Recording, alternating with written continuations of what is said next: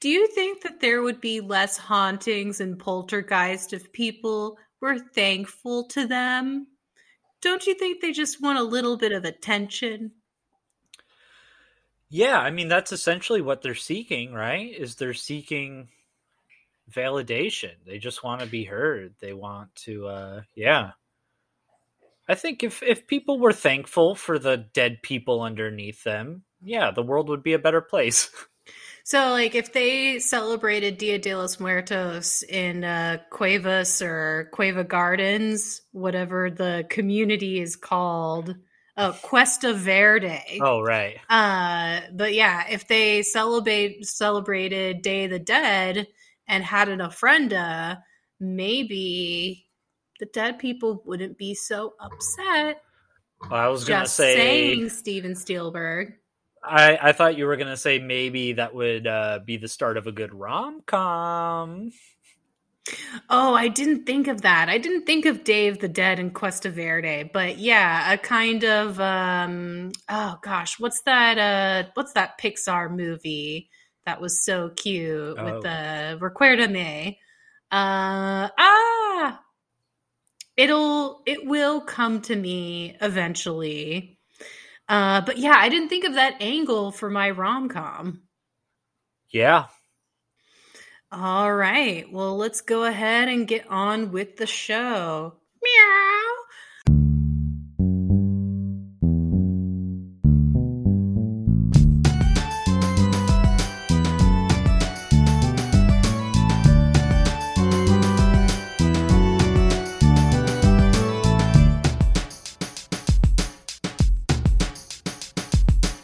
This is Necromancer. I'm Shira, and I like romantic comedies. As always, I'm joined by Brett. What do you like? I like spooky horror movies. What do we do here each week? I forget. Well, each week we pick a movie. You pick the rom-com, I pick the horror. We watch and review those movies. We have a great time. And then we remix the movies. We pitch the rom-com as a horror and the horror as a rom-com. That's right. And this week we are continuing the theme of thankfulness because this is the season to be thankful for your friends, your family, your health, those great Black Friday deals that probably happened a while ago. And now maybe when you're listening to this, you're getting that new TV delivered and installed. Yeah. Just think of how like the high definition static that TV could produce. Oh, yeah. No, there's definitely a lot of ghosts inside that TV. Yeah, this movie definitely is crystal clear static. This movie is definitely a relic of old TV technology because I kept writing down, man, how are we going to explain this one to the kids? Yeah, it's crazy because even I saw this movie when I was pretty young. But even then, I don't think I realized that they would sign off TV like every night. With the national anthem? With the national anthem, go into static. I don't, like, even as a kid. That blows me away. The idea that there was a time when there was just no TV after a certain hour? You're kidding. Like growing up, some of the channels had TV 24 hours, but some of them would just like have black for overnights. But yeah, broadcast over, go to sleep. But the whole static thing and the national anthem, I needed that explained to me as a kid, so I could totally see people being very confused by that now. Right, but it's a great beginning to a movie to just have those strings come in, that national anthem marching band, and then for everybody who was watching that movie at the time, it must have been just immediately recognizable. Like, oh, it's late at night, TV's over. Yeah. I think also for me, one of the things that I gravitated to for this movie is like, I didn't grow up in a suburb like this, but I grew up in a suburb. And so, you know, like I had a family that was kind of like this. I had young parents. I had one brother. I had a dog. So like this movie, and we lived in a house, you know what I mean? And so I had a tree that I climbed in the backyard, like all that kind of stuff. So this movie was very relatable for me, but then years later, Sonya had never seen the movie. I'm like, you've never seen the movie? And then for the first 10 minutes we were watching the movie, she was like, oh, this? Oh, what's this? What's this? And I realized like, oh, right, we didn't grow up with the same... like, it's weird. I don't know if this movie... I feel like this movie is a masterpiece. But sometimes I say that about older movies and people just really give me a look like, what?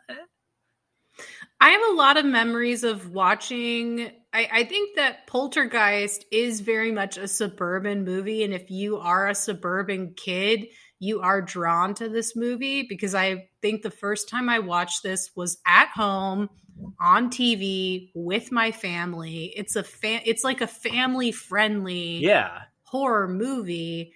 And I think that's exactly how it's meant to be enjoyed. Yeah, it's meant to be enjoyed in the safety and comfort of your own family, where you know nothing really bad is going to happen. But also... or is it? Whoa. But also, like, yeah, there are scary things out there. And sometimes they can't be explained. And that's, you know, that's just part of how it goes. Yeah, this movie does a really good job of rendering the ordinary scary. Like, that doll, that tree, the kitchen... where's that sound coming from? What's this? What's that? But it also does a good job of making the scary, like, not interesting, but it makes the scary awe-inspiring. You know what I mean? Like, there's a magic that happens to the supernatural before that's followed up by the scariness. There's not a lot scary that happens until like later.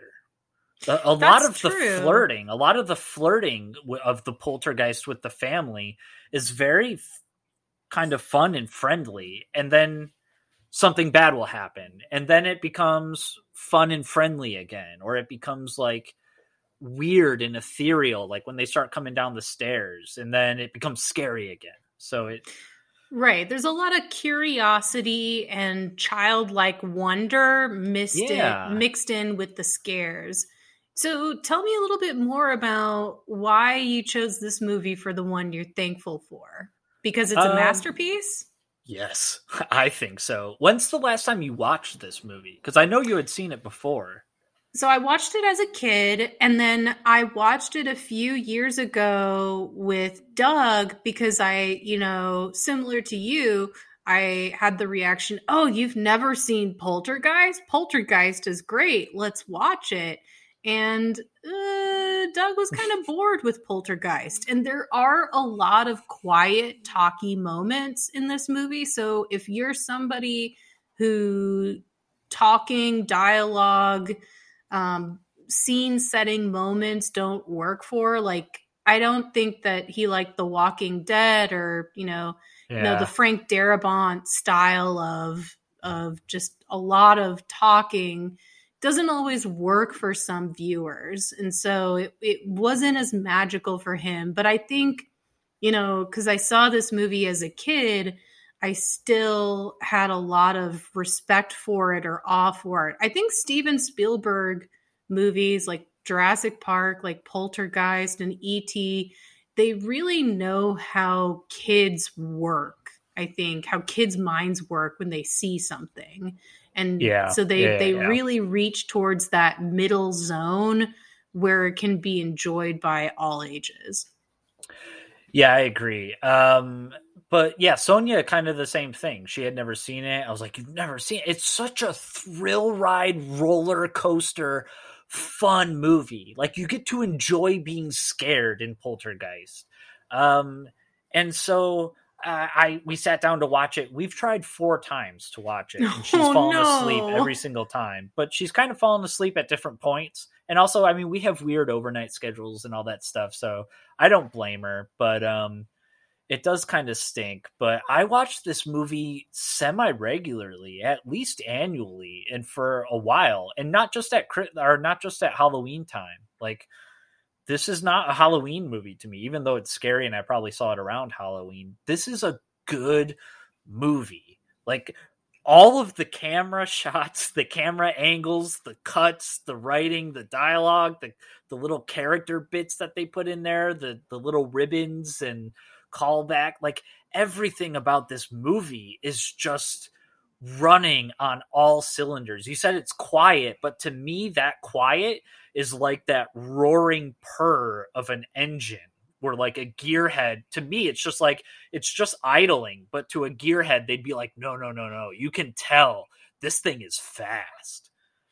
You know where I think a big masterpiece of this movie, it's the thing that I always end up paying attention to, but the scoring for the movie is incredible. Yes, very classical. The film composer for this movie did an amazing job. I wrote it down. It was Jerry Goldsmith. Oh yeah, the composer, and he's done a lot of film scores, but the themes he did for this movie just work so well, and I think that there is an art to suspenseful film scoring, especially if you want to give it that big orchestral cinematic feel, and he just such a great job. Yeah, and it also works with the camera and works, like, again, great use of reaction shots. I think the other thing I'm thankful for this movie is it's really, to me, the conversation about who directed this movie, to me, is such a moot point. It's such a... So I saw the name Tobe Hooper and I was like, oh, Texas Chainsaw Massacre. I thought this was a Steven Spielberg movie. Come to find out, it's a whole dilemma. So, yeah, it's been a while since I sat down to read it, but my retelling of it is going to be this, which is Steven Spielberg was under contract with some other, like, Universal or whatever, so he was not allowed to direct movies for other studios, right? Kind of like a hangover of the studio contract stuff. So then... That must be very annoying for him. Oh, I'm sure. And so then, because he makes great movies, and he was on fire, and the amount of great movies he made in such a condensed time period is nuts. But... yeah, so it wasn't against his contract for him to produce a movie. So what he did was he produced this movie, and he got Tobe Hooper to come in. And a lot of people have said that Tobe Hooper on set was very aloof. He was just off on his own, listening to music over here, doing his own thing. And so Steven Spielberg had to step up and become director. A lot of people have said, like, half the actors say Spielberg directed the movie, half the actors say Hooper directed the movie. To me, it seems like obvious, which is a good director knows to use the tools at his availability. And if I had Steven Spielberg as a producer on my movie, I would heavily use that tool. Like, if you're trying to break concrete, why use a chisel? Why, you could have 1,000 fancy chisels. I don't care. I'm using the jackhammer. You know what I mean? Like, why would you not use Steven Spielberg? And I'm sure Steven Spielberg, the way he talks, is naturally sort of filled with leadership, and he has a directorial way of speaking. So yeah, I'm sure it probably came across that he directed a bunch of this movie, but I don't know. This movie does it. Let me put it this way. I would not be surprised if on Final Jeopardy, more than one person said Spielberg for their answer. Because it does. You watch this movie, you watch Jurassic Park, the same person directed those movies. But it's all in the reaction shot. And it's all in the build up to what it means for a character. And then that like amping of fun playfulness, and then boom, hit you with the actual terror. But it's like a PG kid-friendly terror. So you basically come down on the side of Tobe Hooper did direct it, but he made use of the tool that was Steven Spielberg. Yeah, that's what I would assume happened. And then that's a generous interpretation. Yeah, because I've made, I don't know if you know this, Shira, but I'm a filmmaker, and as a filmmaker who's you're a filmmaker. I can say filmmaking is a team effort. It's a collaborative effort, and yeah, if I had someone who knew how to do this kind of movie, I would listen to them, and I'd probably take a lot of that advice. Yeah, no, that I mean, if I were making a romantic comedy and Mindy Kaling just showed up on set one day, I would just stand back and say, show me everything. Yeah. And then, you know, you can put your little tweaks on it, or, you know, he's not there to direct all the time. You know, you've still got stuff to do as director. And yeah. Yeah. So I just, I don't know. I'm just thankful for the fact that anytime someone asks me for a movie, I can safely rely on this one as like a good, solid recommendation. Who hasn't seen Poltergeist? A lot of people. Wow. A lot of people. But. All right. Know. Should we get into it? Yes, let's do it. So Steve and Diane Freeling live in Cuesta Verde, a California planned community. Steven is a successful real estate developer, and Diane looks after their three children. 16-year-old Dana, who we really don't know that much about, 8-year-old Robbie, and 5-year-old Carol Ann. And late one night, this is really the start of the movie, Carol Ann inexplicably converses with the family's TV set when it displays the post-broadcast static. And then the next night, she again fixates on the TV, and a ghostly white hand emerges from the screen. But the way that they kind of just plunge us into the plot is kind of brilliant. You hear the national anthem. We cut to the family all asleep. Dad's asleep in the chair. Classic. The dog, right? The dog makes his rounds. Oh, yes. Adult Ernie is making his rounds looking for snacks. It's so cute. And we follow the dog, and then we go back to the living room where Carol Ann, the creepiest blonde child I've ever seen since Children of the Damned. Ooh, God. You know, there's just something terrifying about little blonde children. I agree. Yeah, she has a very spooky look about her. So when she says some of the stuff later, it's very creepy. Yeah, she is a creepy little girl. And she does creepy little girl things in front of the TV. And so we get some bizarre events that occur the next day. A glass of milk spontaneously breaks, silverware bends, furniture moves on its own. But, you know, they're more curious than scared of what's going on. Right. And also, okay, so like the glue of this movie that is later, you need to believe that like all of this is worth it because it brings the family closer together. The family dynamic in this movie and the way that they just put a little pin or ribbon at the beginning and end of each scene, and the way the family feels lived in, and it just...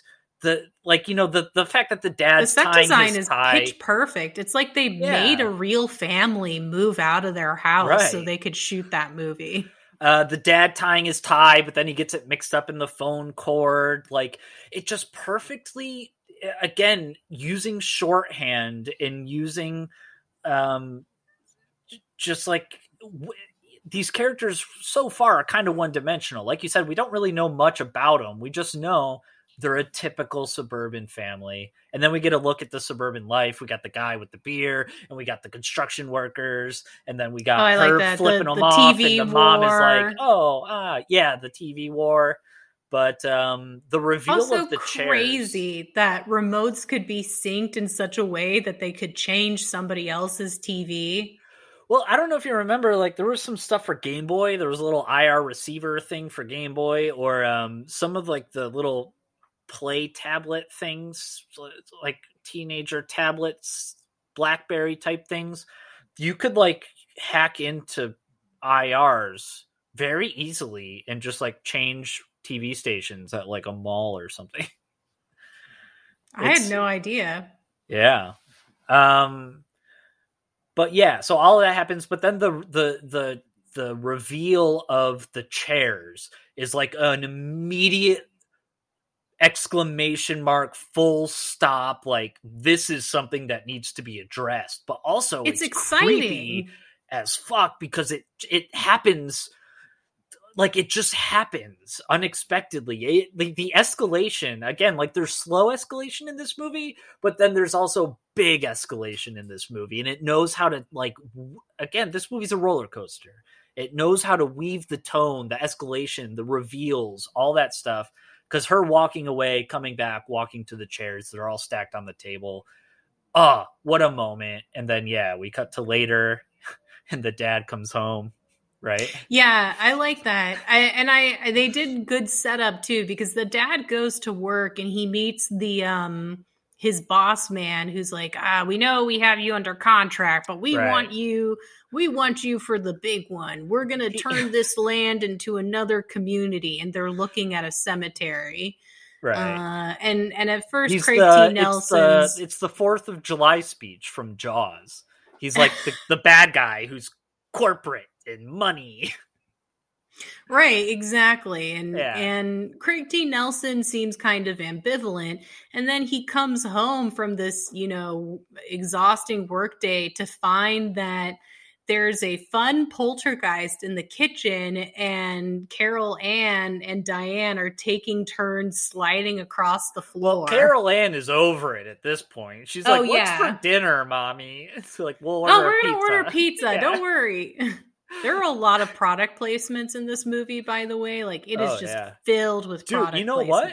Give it to me. If that's how you got to fund a movie like this, give it to me. I don't. Half of those places are out of business now, or whatever. Like, I love the crudeness of the planning out of how the poltergeist works, but it is like trial and error and sort of you get the feeling that she spent all day doing this, and it's just super fun.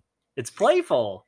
It's very playful, but Craig T. Nelson, Steven has already had enough. He's just, you know, he's like, it's another thing for him to deal with. Yeah. Another thing to tackle that day. But shit really starts to go down when during a severe thunderstorm. So the kids, they've been kind of setting it up where the kids have been kind of scared. Robbie doesn't like his admittedly extremely creepy clown doll.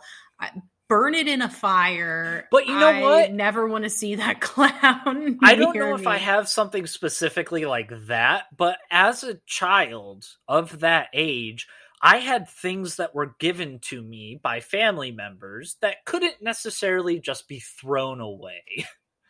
You know what I mean? Oh, like so grandma gave them the creepy clown doll and now they have to keep it. It's like it's an heirloom from great grandma, or you know what I mean? Like something like that. Oh, I mean, it looked too new for that, but yeah, like I can understand that idea of having something creepy in there that you're not happy about. You know, I have a very high tolerance for the horror movie things we've seen, and there's not a lot that shocks me, and I like to make jokes about a lot of the things we watch. But the truth is, I am terrified of dolls. Annabelle, the clown doll in this movie, the Night of the Living Dummy, Chucky. I am afraid of dolls. Yeah, I don't blame you. They're creepy. So creepy. Especially this one, yeah. I don't know what it is about horror movies about dolls that gets me, because they're also some of the corniest horror movies out there. Right. But those are the ones that just push the button that is my actual fear. Like, here's something that I'm actually afraid of. But yeah, if I got locked in a doll shop or like one of those creepy porcelain doll shops, I might die of terror. Yikes. Please don't do that. But also, I love no one trap me in your doll shop. I love how the parents are just kind of like hanging out, smoking weed. Yeah. I love that. The couple that smokes together stays together. And they're like hanging out and talking, and he's doing the like duck voice at her, and she's like, I love it when you talk dirty. And then Carol Ann, when he's trying to talk the kid down, Robbie down from being scared about the thunderstorm, Carol Ann's like, Dad, it's for you. And it's the toy phone. And he's like, ask him to take a message. Like, he's a good dad. He's so nice. Like, even though he does have a lot on his plate, and maybe you get the sense that like, he's not always around to be there with the kids. He's a good dad. Yeah, they're good parents. But shit really hits the fan when there's a severe thunderstorm. The kids, they're already freaked out. They've spent a couple nights in their parents' beds, but you know, now they got to tough it out. I like the whole gimmick of Robbie counting the seconds between each lightning flash and thunder, and it's getting closer, and he looks out at the tree. He's afraid of the tree. He thinks it's going to get him. Guess what? It actually is. And, you know, this tree's not as rapey as the one in Evil Dead, but it's pretty close. But it's very hungry. It is very hungry. Tree is going to swallow Robbie. So that creeped me out as a kid. The tree that more than the clown? Oh, the way that the tree is like eating him? Yeah. Like, being strangled by a killer clown doll is a bad way to go, but being eaten alive by a tree is like existentially terrifying for me. It's creepy and gross. And what would happen in there? Would I be digested, or do I like, what's going on? Sawdust. That was creepy. Yeah. And it had a face almost. Yeah, it did. It had a face. So the tree wants a midnight snack. And meanwhile, while everybody is freaking out about Robbie, there is, I think, what I could only describe as a gigantic vor in their bedroom, in the kids' hallway closet or their closet. And it's sucking everything into it. And it sucks Carol Ann in. And when they go up to go find her, she's gone. And they can only hear her voice coming from the TV. First, there's the fake thing of the doll. They, like, Carol Ann's just under the blanket. Nope, it's the doll. Ah, that dumb doll. But then there's this whole thing about Carol Ann sleepwalking and the pool not being done and ready, and it raining and being full of water, and her not being able to swim. They go into the pool to look for her there, and they can't find her. Yeah, that was also scary. Yeah, it was a cool little detail that, like, I think kind of stands out maybe as being a bit weird, especially if it's your first time watching the movie. But the way they cut back to it at the end of the movie, holy cow, I freaking love it. Oh, it's great setup for what is a really fun finale. Yeah. But they finally decide, much like the Conjuring family, to seek outside help.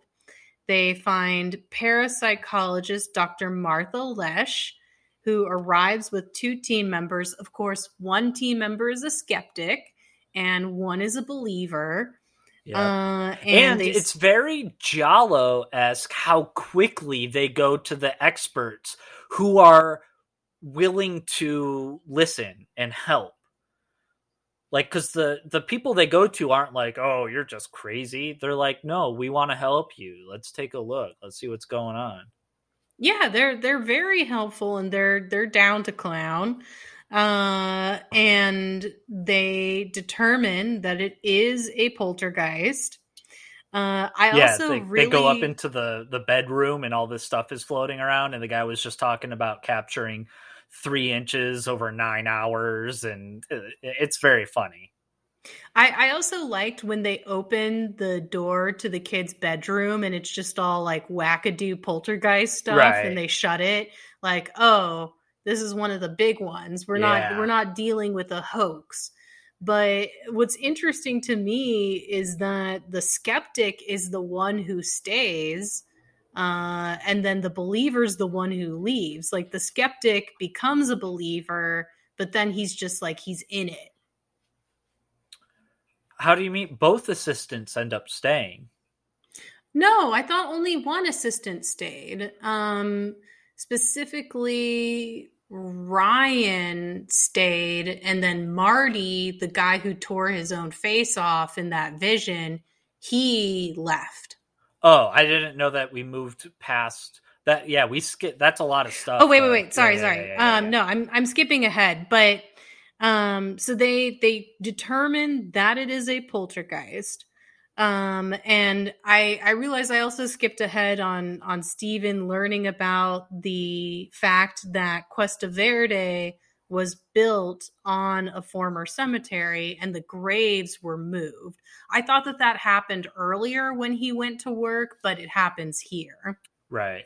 And so then Dana and Robbie are sent away. I really like the bit of their dog looking over his shoulder, and then he's like, peace, I'm out. Yeah. He decides that he does not want to be a part of these shenanigans. No, his extra sensitive dog senses must be going nuts.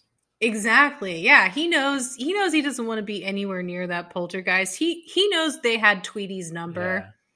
Yeah. So then Dr. Lesh calls in the coolest person in the movie, Tangina Barrons, who is a medium played by Zelda Rubenstein. Love her. Great. Immortalized in cinematic history in this role. Like, she is perfect. She is this movie. Like, when you think of this movie, you think of her. And I love one of the lines that she has when she comes in. She says, y'all mind hanging back? You're jamming my frequencies. Yeah. She's just a cool lady. She's so great. So she's come just at the right time to explain the movie to us, which is that these spirits are here lingering in a different sphere of consciousness. They are not at rest. They might not even know that they're dead in some cases. They are attracted to Carol Ann's life force because it is very strong. And there is also a darker presence that Tangina refers to as the Beast, who is trying to restrain Carol Ann and manipulate her life force in order to prevent the other spirits from crossing over. To Carol Ann, it's just another child, and it talks to her in the way that children understand. But to everyone else, it's a big, bad, scary monster. Yeah, a lot of great stuff. She gives exposition in a great way. It draws us in. There's lots of little tender moments that lead up to this too, where they talk about, you know, the people who moved on and how they don't know. These are the whisper talky moments that made Doug bored. Oh man. These are the kinds of moments that make Jaws another timeless classic, is like when they take a moment to do that thing where the dad is making faces and stuff at the table and the kid is copying him. Like, that's a very Spielberg-esque influence, in the sense of like, no, we're going to take time out to really like fill in what this house is, what it means, this connect, like the fact that they have to have a strong connection in order to break the spell of evil And it's a great, like, it's very black and white in terms of like, no, good will triumph over evil because evil's just evil and good is wonderful and great. And yeah, it's the light versus the dark side. Yeah. Yeah. So there's just a lot of great little moments, but Zelda Rubenstein. Also, how did you feel about the face ripoff? Oh, yes. So the thing that gets Marty to leave is they're all hanging out downstairs, and then he goes into the kitchen for a snack, sees that there is a steak, and I don't know. Yeah, maybe this guy's having free reign in the kitchen. Yeah, I don't know what the inflation rate or the supply situation was back in the 80s, but they must have been swimming in steak because I would be pissed if someone went into my fridge. He's chowing down on the Cheetos. Steak. He's eating a chicken leg. He's about cooking to up cook a huge thing of steak. Like, yeah, but then the way the snake. Or the steak like rips open from the inside, and that all feels very Tobe Hooper. Yeah, and then the way he's like clawing away at his own face also feels more Tobe. Like, you know, people are like, "Oh, Steven Spielberg," and there's all these Steven Spielbergian touches, but the snail steak, the kind of gross out body horror, the later things we get with all the corpses, to me feels very in touch with the vibe of Texas Chainsaw. So I wouldn't be surprised if these were things that Tobe Hooper thought of, and then Steven Spielberg was like, let's film it this way. Right. A Spielberg movie would have the scary ghost peeling away your face in like a weird stop motion animation that looks kind of slick but scary. And Indiana Jones is like, I told you not to look. But a Tobe Hooper movie would have a guy ripping his own face off. Like, right. And it's very disturbing.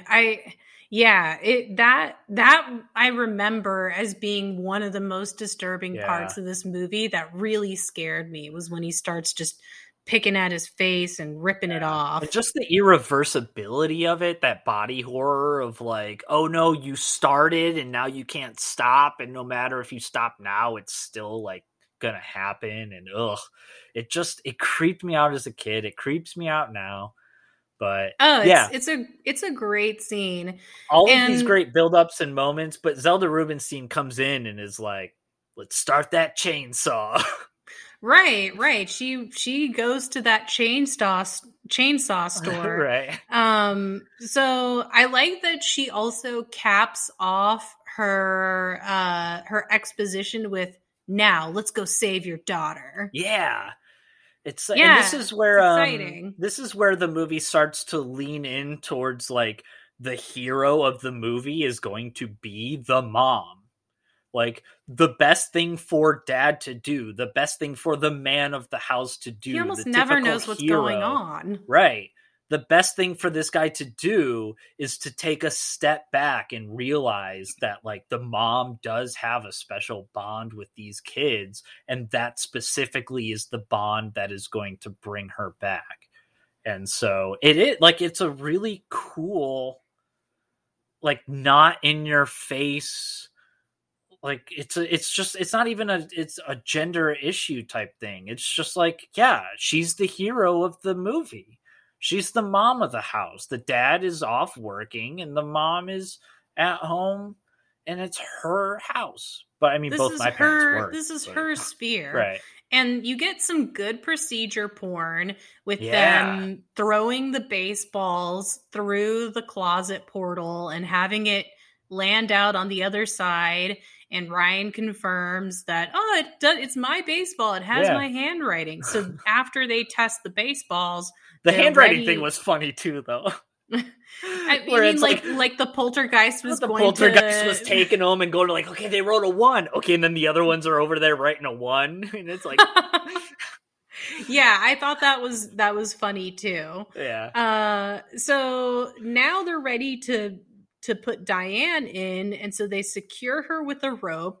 Reminds me a lot of The Mist when they attach that guy to a rope. And I think The Mist might have been doing a little nod back to Poltergeist.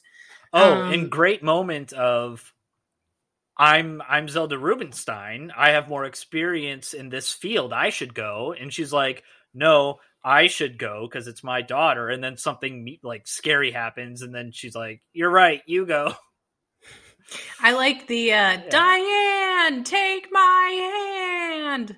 That's a famous line from the movie, right? So Diane goes through the portal while there's another side of the rope that the others are pulling so that they can get her out.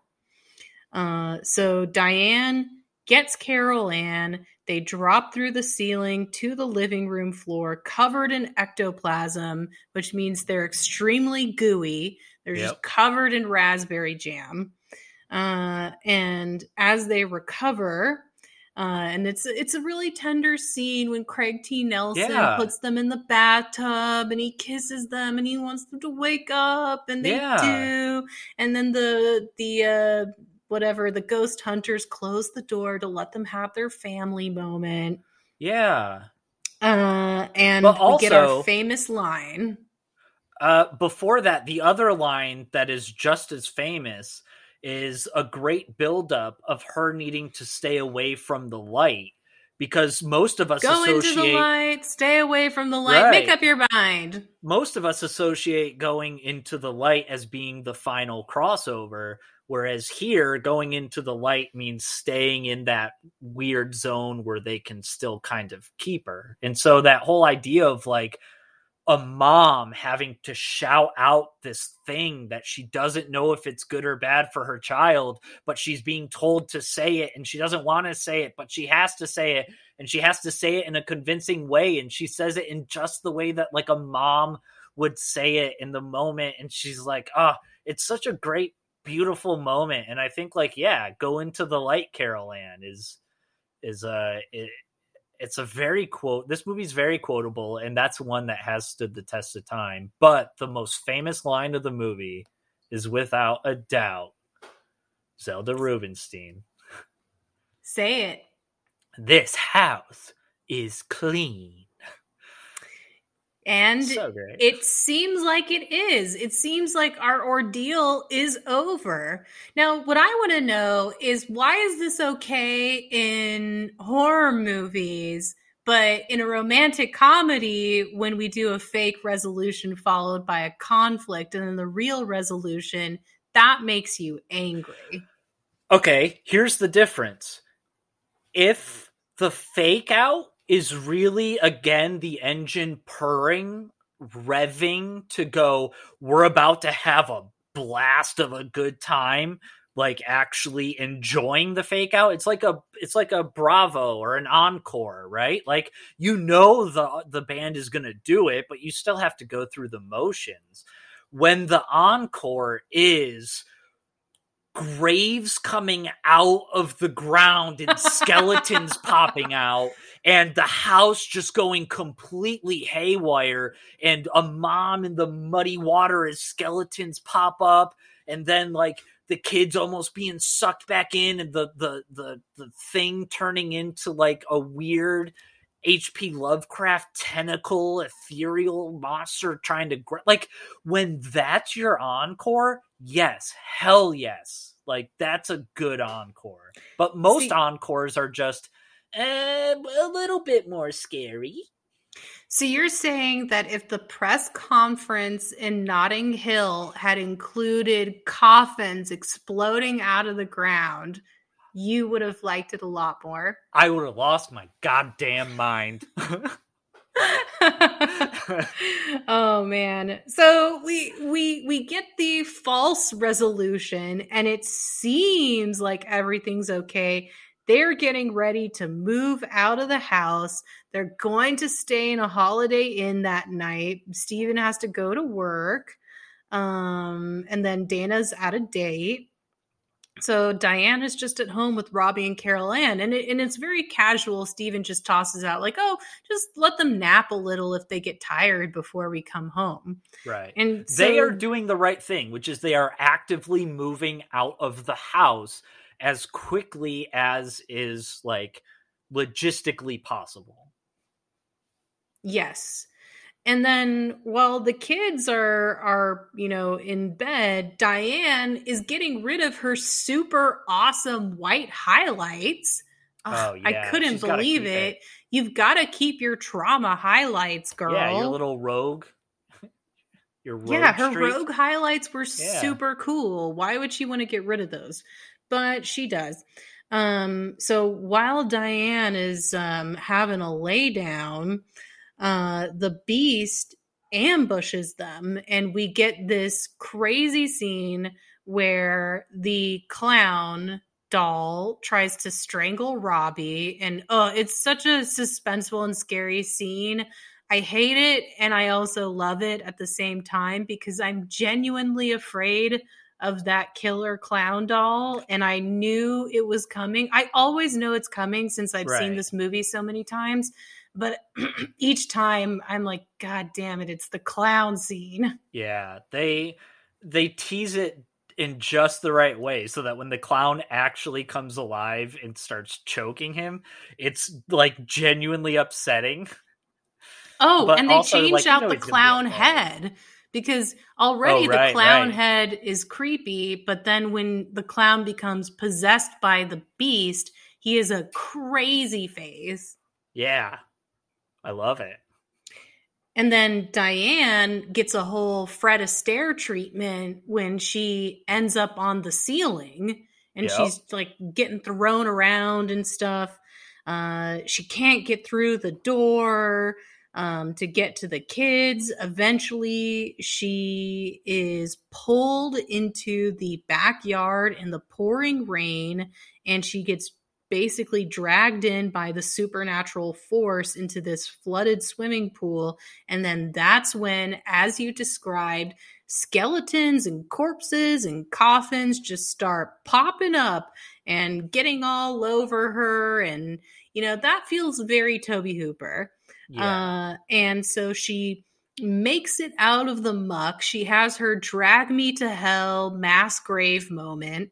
Yeah. And she rescues the children. And what's funny to me is Craig T. Nelson, Steven, comes home just as shit is going down, and he's helpless. Yeah. He doesn't even know what to do. He can't even get into the house. Right. This whole movie has a very subtexty undertone of the man of the house kind of being emasculated a little bit. But, oh, yeah. He almost never knows what's really going on. Yeah, but he's going to get his Charlton Heston moment here soon, as I like to call it. Yes. Because she rescues the children. And what's great is that Steve is with Teague, his boss, and Teague tries to leave. And that's when Steven grabs him and he says, "You left the bodies. You moved the gravestones, but you didn't move the bodies, did you?" And it's very Charlton Heston, "You damn dirty apes." It's so satisfying. It is very satisfying. And then poor Dana shows up and just immediately has another complete mental breakdown. She's like, when is this gonna end? Yeah, she's like, what the hell is going on? I like the detail. She's got a hickey. She basically, she came back from what seems like a great date. She was in a good mood up until when she and then her got up to the house. Eaten by a poltergeist black hole. Yeah, so the house, as they're fleeing, the house implodes as the neighbors look on, but there's stuff going on throughout the neighborhood. There's, you know, fire hydrants exploding and it's very fires. Demons. Like the ending of Demons is just like, oh no, this is going everywhere. Oh yeah. And then the family, they make it to the safe haven that is the Holiday Inn. And we end the movie with Steven pushing the TV outside of the hotel room. The end. Yeah, it's a great visual. Nobody's perfect. Like, it is a great way to end a movie. I agree. I like how they did that, where it's like, not messing with these TVs anymore. Ghosts can communicate through those. Yeah. I loved, like I said, this movie is just a roller coaster. The highs are high, the lows are low, and by lows low I mean scaries are scary. Like this movie just, and it does it in an instant, where like the staircase scene, I think, is a great example. That's a scene that's probably like 10 minutes, but it feels like 5, because it's the whole staircase scene is a whole set piece. And you from experiencing the magic of this weird otherworldly thing that like you just have to feel. Like there's no other way to describe it other than you have to feel it. But then you get to make it scary. Ooh. And it's like, but again, it's a fun scary. This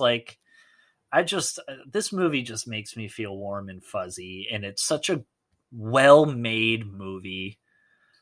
I love it. I agree. It's a classic Steven Spielberg, Tobe Hooper joint. Yeah. A meeting of the minds. Anything else you want to say before we talk crushes? Oh yeah. Let me see if I had anything written down. Oh nope. We covered it. We're all good. I think I don't know. I think there's one choice for crush, right? Like this is the definition. This is probably in the top 5 definitions of what a movie crush is. Where if I had to explain to someone, like not just a crush, not someone who you think is, you know, like a real life crush. This is a movie crush.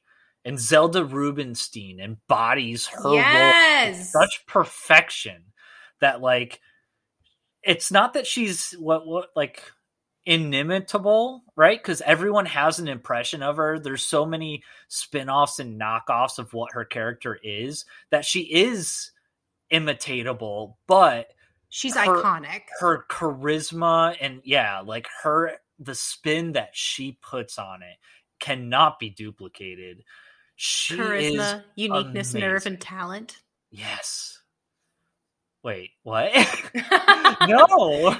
It's something that they always say in RuPaul's Drag Race. They're looking for charisma, uniqueness, nerve, and talent. No, that's a bad thing to say to people. That's not a compliment. No. I can read between the lines there. I don't know. I don't think she's a cunt, but I do think that no, it's a compliment. She does have all of those qualities. I'm with you 100%. Right. Zelda Rubinstein is absolutely my crush for this movie. I mean, Craig T. Nelson's pretty hot. Jo Beth Williams is also looking pretty smokin', and they do their roles well, but it's Zelda Rubinstein that makes the movie. Yeah. Kitties. Yeah, the baby. Sometimes I put my PlayStation 4 out, and I know I shouldn't because Tony will lay on top of it, and right now he's laying on top of it because it's warm. Yeah, but in between episodes, I know we took like a little 5-minute break. In between episodes, I got in as much Strider playtime as I could. So Ooh. I'm 2 more rooms into the game, and it's still just as good. Oh, you're really into it. So how was it turning this into a rom-com? I had a great time, but also mine's going to get into some weird, touchy, weird, like, it's going to get weird. But I like weird. I think under the right circumstances, it could be a good learning opportunity. Sounds interesting to me. I was on my Amadeus vibe where, you know, right from God to my fingertips, the story was just coming through me. I just had a fully formed idea for what I wanted to do. Yeah. So I guess I'll go first on this one. Sure. Yeah. Let's get weird. I called this movie, I'm pretty proud of the title, French Hug. Wink, French wink. Hug? Wink, Does that mean that it's a hug with tongues? Yeah. If you know what I'm talking about. So here we go. The parents leave to go on vacation, right? Whatever it is, it's the parent. They're the suburban household parents.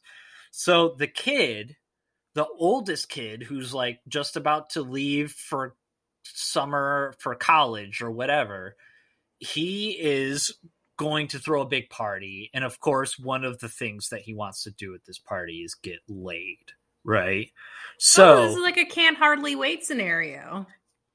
Maybe. I've never seen it, but I'm thinking maybe, I don't know, like American Pie-esque. It was my thought, but we'll see. So his name is going to be Chad. And this name was picked out for a very specific reason. Chad. Is he a Chad? He is a Chad. Well, he people would often mistake him for a Chad, but of course, as a main character, he's got layers, right? Just like Luke in French Kiss, he's got layers. And so we've also got Robbie and Carol Ann. They're the much younger siblings who are very Kim Possible-esque. Like, they're always causing trouble, but they're always there to help you out when you need them and stuff. And so, but they're going to be into ghosts because of course they are. So as Chad is getting ready for his party, weird stuff starts to happen, of course, right? Like maybe the drinks get mixed up and maybe the blender goes off on its own while he's trying to make a margarita mix or whatever. Just weird stuff, but small stuff. But then once Chad is at the party, more stuff starts happening. And then there's a scene where like he gets locked in the bathroom and then in the mirror, he sees the ghost of some kid who's kind of like his age. Right. But this kid is a much nerdier kid. Ooh. And so this movie is going to be about the poltergeist of the movie is going to be the swirling collection of all the incels that died in that house. What? So because of some big mistake, right? Like some like because they got friend zoned. Right. Duh. So this movie is going to deal with friend zone and incel stuff, but it's going to deal with it in like a smart way. So I'm going to write the outline to this movie, but I'm going to give it to you as a woman to break down all the stuff that you've got to say on friend zoning and stuff like that, because it's all very silly, but I'm sure you can skewer it better. So the kids help their brother Chad out by like making it so that he can be in contact with this one specific incel teen. The sad virgin, yes. Right, sad virgin. But while the kids are helping him out, they're also getting into hijinks with all the other incel versions who are much less trying to get laid and more about, I don't know, trying to like, maybe they had a D&D game that they were finishing. It could be stereotypical or not, cliche or not, doesn't matter. Either way, the incel is going to take over Chad because he's jealous of Chad's body, thinking he could get a woman if he had Chad's body. So he possesses Chad's body and starts to hit on a bunch of women at the party, one at a time. But as he does so, he's always creepy. So he ends up turning the women off or turning them away or creeping them out. And he always gets mad and frustrated and angry for different reasons. Right. And so in between each disastrous flirtation, Chad will gain control of his body back and have to deal with the consequences. One of the consequences is the new girl, who's from France, of course. We'll call her Juliet, right? Juliet is like the new girl. So there's that pressure of like, of course, you know, you only get one chance at a first impression. Well, as she goes around Chad's own party, all of these women are talking about how creepy and gross Chad is. And so his chance to make a really good first impression is diminishing every time incel virgin ghost takes over his body to try to get laid. So, again, we have the younger brother and sister doing general hijinks. Chad and the new girl do end up getting together. We're just going to skip to the third act finale of the movie. The incel virgin guy realizes that in order to be the best person you can be, you just have to be yourself, and he learns the value of not being an incel and not having toxic masculinity and not just being like a gross nice guy TM. Like he learns his lesson. He transcends into the afterlife. All of his buddy ghosts do the same thing. It's a big moment. He learns his lesson. He closes the door so that Chad and the French girl Juliet can be in private and share like this moment in an intimate way, and not it's so that it's not creepy.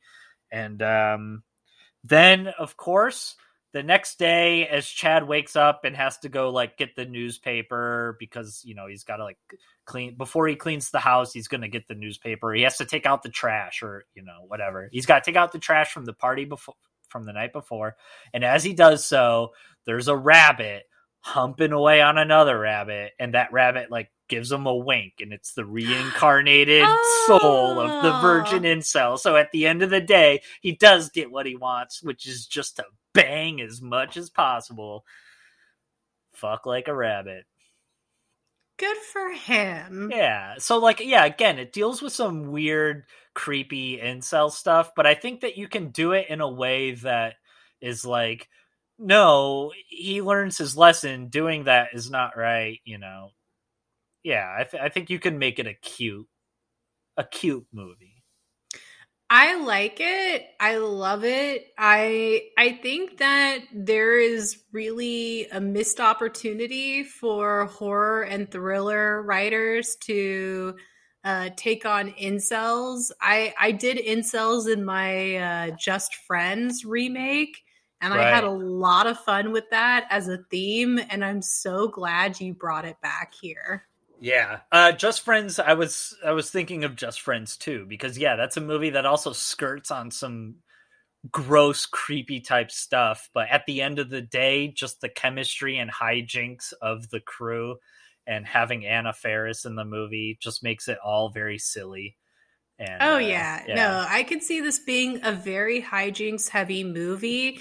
And it feels to me like it would also be a good one-night movie. Like, everything that happens in the movie happens within 24 hours.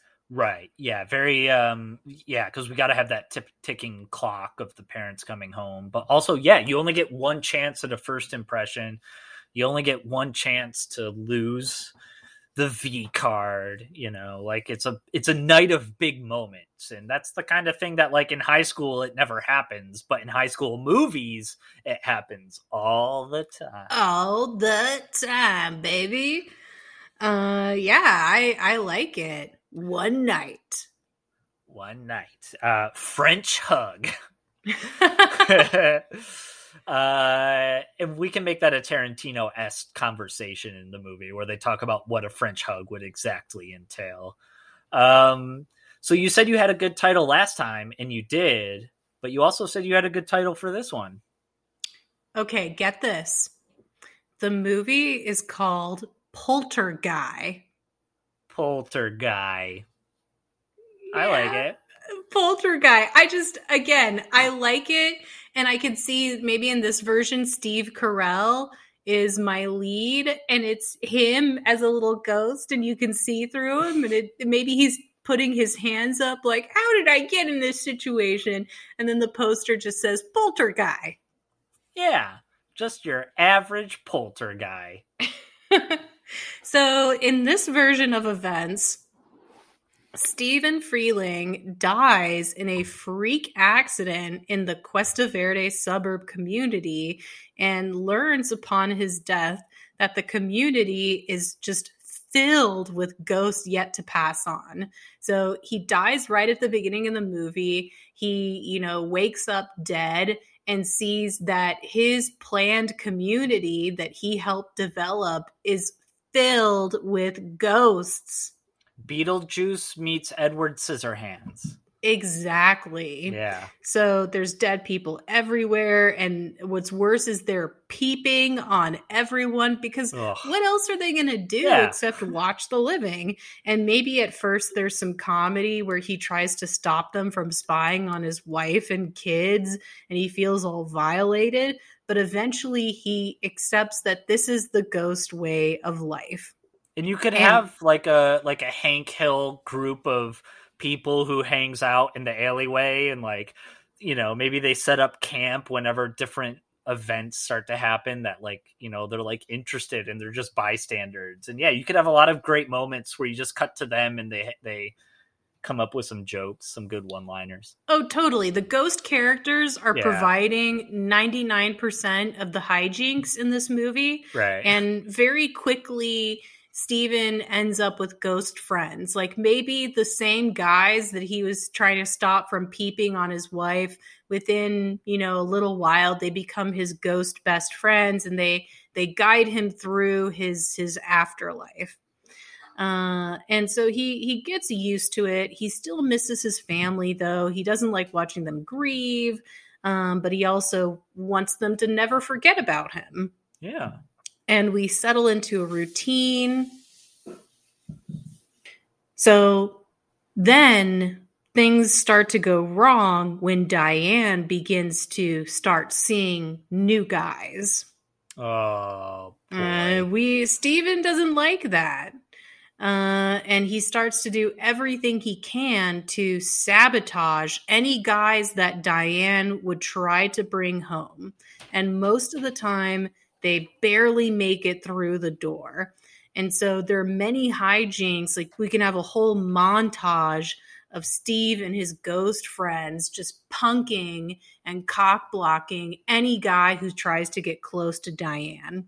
Yeah. And maybe they even keep score of how many men they've scared off. But of course, Diane is just not happy, and Steve feels guilty for not letting her move on. But he also can't stop himself because he loves her so damn much. And then I think it would be cute. I didn't develop this, but I'd like there to be a B plot of a ghost boy who's in love with Dana, and maybe he keeps trying to get her attention but scares her instead. So you could have a lot of great hysterical Dana moments. And then eventually Diane suspects that they're being haunted, so she calls in for help. We get Dr. Lesh, who this time comes in with her handsome and age-appropriate son, Tom. And of course, Tom is a skeptic. He doesn't believe in all this ghost stuff, but he loves his mommy and he wants to help her. And maybe Tom and Diane don't hit it off. Tom seems kind of like a nerdy guy, and Steve he's not worried about Tom. He's like, whatever, this guy's nothing. Still, they can't help messing with people. They're just having so much fun. Steve and his ghost bros messing with everyone. So they do things like, maybe they switch the TV where Tom is watching PBS to football, things like that. Like, they're just goofing off. And it's enough, though, to change Tom from a skeptic to a believer and cause Dr. Lesh to call for backup from Zelda Rubenstein, the medium, and she lays it out. Your dead husband and his friends are cock blocking you. I'd like for her to be the one that just lays it out very crude and simply. And she explains it in a very elegant manner, and they're kind of like they come to the realization of what she's saying, but then she just says it bluntly of like, let me break it down for the audience now. Your husband's cock blocking you, your dead husband. But this rocks Diane's world because, you know, she still misses Steven. She wants him. And so now she's thinking, well, what if this means she doesn't have to move on? What if this means that if Steven is here, then they can be together? And that's when Steven realizes that what he's doing is so wrong. Yeah. He can't let the woman he loves hang on to a memory. He has to say goodbye. So he communicates telepathically with the medium that he wants to see her one more time. They set up the gateway rope thing for Diane, except this time Tom is the one that gives the Diane take my hand line. And maybe there's a bit of a spark between them. Like this whole ordeal, he's the only man who's been allowed in this house since Steven died. So there's something there. Diane goes into the portal, and I like to imagine that she and Steven have just a beautiful goodbye scene where, you know, there's tears, there's loves, there's callbacks to their life. They hold each other, and then they're just holding hands, and then the hands break apart.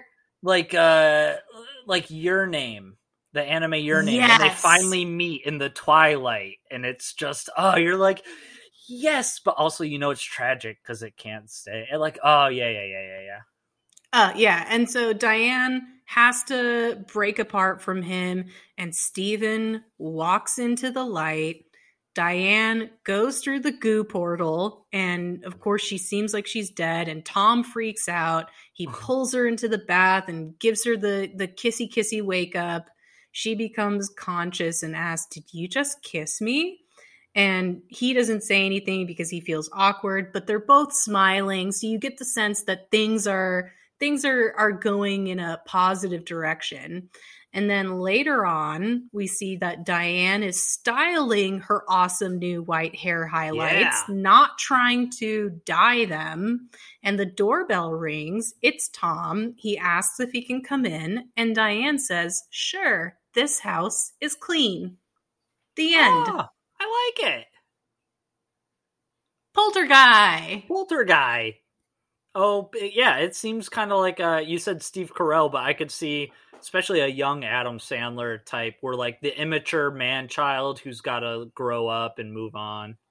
Oh, maybe, yeah, kind of totally. Thing. He's totally like a sitcom dad who thinks it's funny to prank people. And then here's his long-suffering wife who's basically being haunted by him. And he won't let her move on. And then he does the right thing. Yeah. His character... development is that he becomes serious. Yeah, I like that. I just really like the title Poltergeist. As soon as I thought of Poltergeist, everything else just flew from that. Right. All right. I guess that is all for today. This podcast is clean. Now... we'd like to also tell you that we are thankful for you, our listeners, and we would be even more thankful if you review us wherever you listen to podcasts and follow us on the social medias at Necromancer Pod. All right, let's get into love bites. What love bite would you like to take a bite of this week?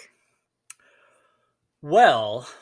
I tried to think of a quick way to tie it over, but I couldn't. I have been in the mood for some martial arts movies, right?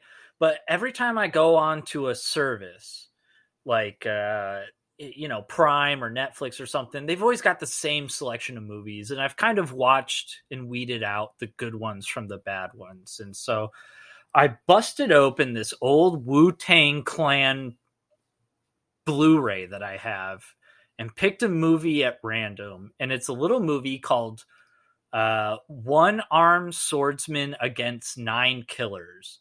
It's a Jimmy Wang Yu joint. If you don't know who Jimmy Wang Yu is, he's a guy who is I don't know how to describe him. He's kind of like a Jason Statham-esque, where like he plays the same guy in every movie, which is just a kind of Buddhist Zen martial art badass.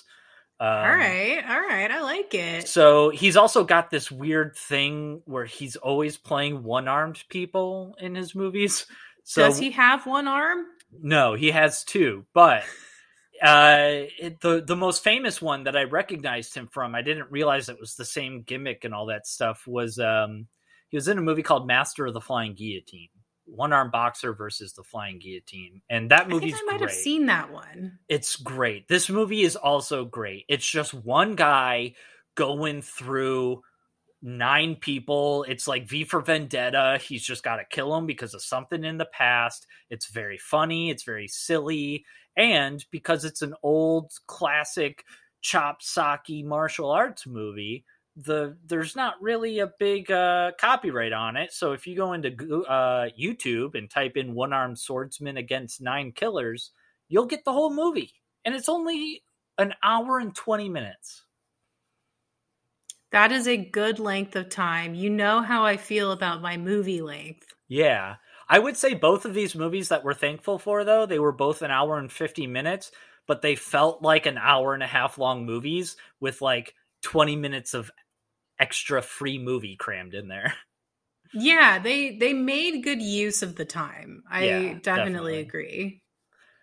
So yeah, Jimmy Wang Yu, classic martial artist, in this movie called One Armed Swordsman versus Nine Killers. I'm sure it's under a bunch of different names, but yeah, it's a great movie that's just full of fun, unique fight scenes all throughout the movie. Very silly, very cool.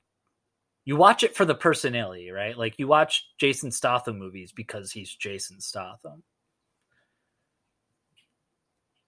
Well, nice. Now meet Jimmy Wang Yu. So how about you? What's your love bite?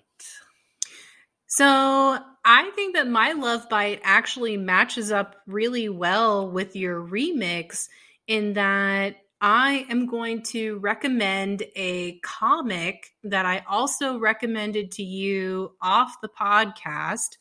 I have been reading this webtoon called Lookism by Park Tae-joon.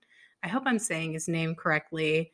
I also read his other comic, Viral Hit, and I think that's really good too. But the plot of Lookism is that this guy who you'd think of as an incel, although he's really not, but this guy who has been bullied his whole life. He's short, he's kind of fat, and he has no power. He's at the complete bottom of the food chain. And he gets bullied so hard that he begs his mom to let him go to a school that's far away. And he does. And he then wakes up one day and realizes that he is suddenly in the possession of two bodies, his regular body and then a hot body, like a super Chad Sakamoto type that's extremely beautiful. And it's not so much that he suddenly, his consciousness gets moved into a different person, but he has two bodies. So when one body is asleep, the other one is awake. And he decides that at his new school, he'll go to school in his new mysteriously acquired hot body, and then he'll work nights at the convenience store as himself. And the way I described this comic to you and how I'll describe it here is it's like One Punch Man meets Sakamoto. One Punch Man being a normal guy who's really good at fighting, and Sakamoto being about an extremely beautiful and talented guy that everyone who they just can't help but love him. So this Sakamoto's guy, so great.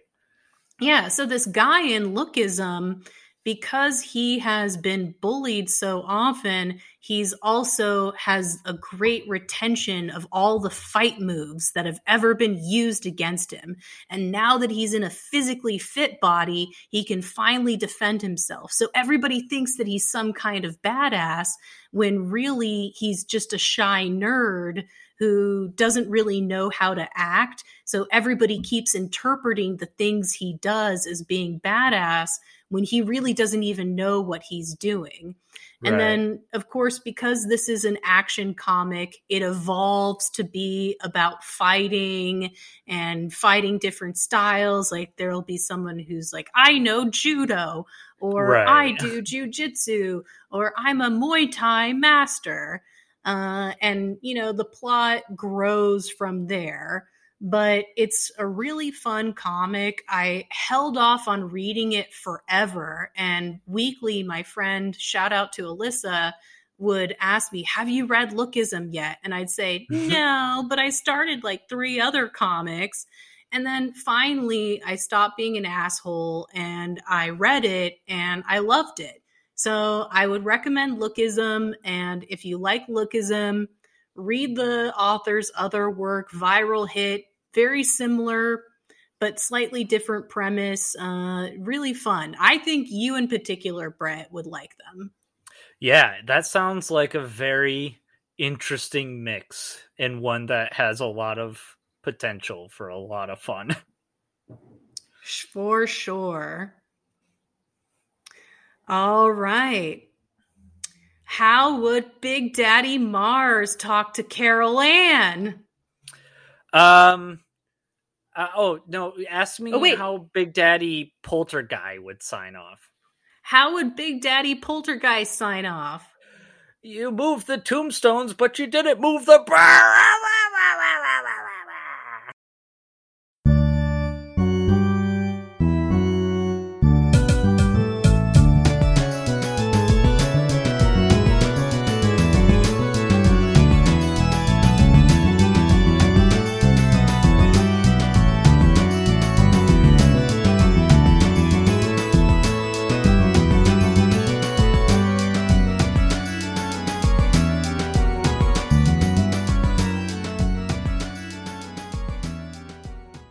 Necromancer is produced by Brett Dorman and Shira Moore. The theme song is Symphonia 3 by Kevin MacLeod on the album Oddities.